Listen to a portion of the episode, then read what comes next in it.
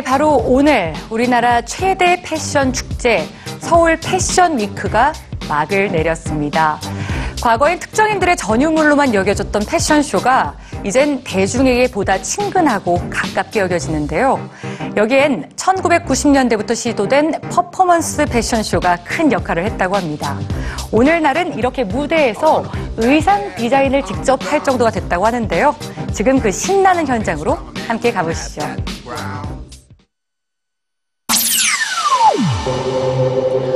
막이 오르고 남성들의 중창이 시작됩니다. 웅장하고 극적인 무대 연출이 눈길을 사로잡는데요. 사실 이것은 뮤지컬이 아닌 한 의류 브랜드의 패션쇼입니다. 이처럼 오늘날의 패션쇼는 정형화된 틀을 깨고 풍부한 볼거리를 제공하면서 종합예술의 형태로 거듭나고 있는데요. 물론 패션쇼가 처음부터 이렇게 화려했던 건 아닙니다. 과거 인형을 이용해 새로운 의상을 알렸던 방식에서 19세기 후반에 와서야 인형 대신 사람이 직접 옷을 입었고 차츰 현대의 패션쇼 형태로 자리 잡게 됩니다. 그렇다면 언제부터 이처럼 역동적인 종합 퍼포먼스 형식의 패션쇼가 시작됐을까요? 바로 1990년대 중반 무렵부터입니다. 여기 패션쇼 형식을 혁신적으로 바꾸길 시도한 대표적인 3명의 디자이너들이 있는데요. 존 갈리아노, 알렉산더 맥퀸, 그리고 후세인 샬라얀입니다. 존 갈리아노는 자신의 패션쇼에 기존의 직선적인 런웨이가 아닌 일상의 방을 옮겨놓은 듯한 무대를 연출해 호평을 받았습니다.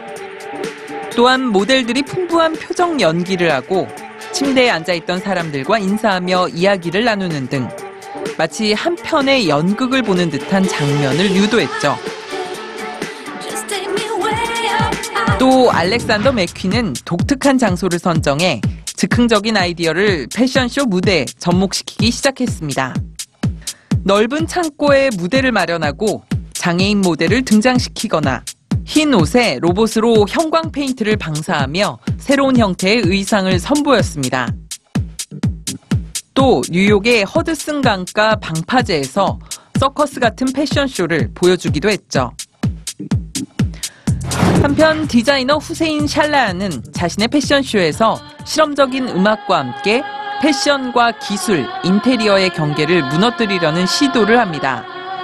패션쇼 마지막에 모델들이 의자 커버를 벗겨 드레스로 입고 원탁을 활용한 스커트를 입는 등 모험적이고 유머러스한 쇼를 완성했죠.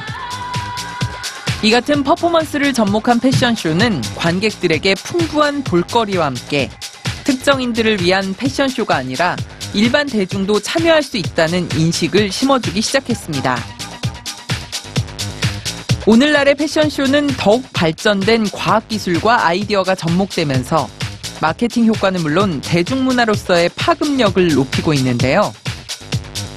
이처럼 정형화된 미적 경계를 허무는 패션쇼의 진화는 계속되고 있습니다.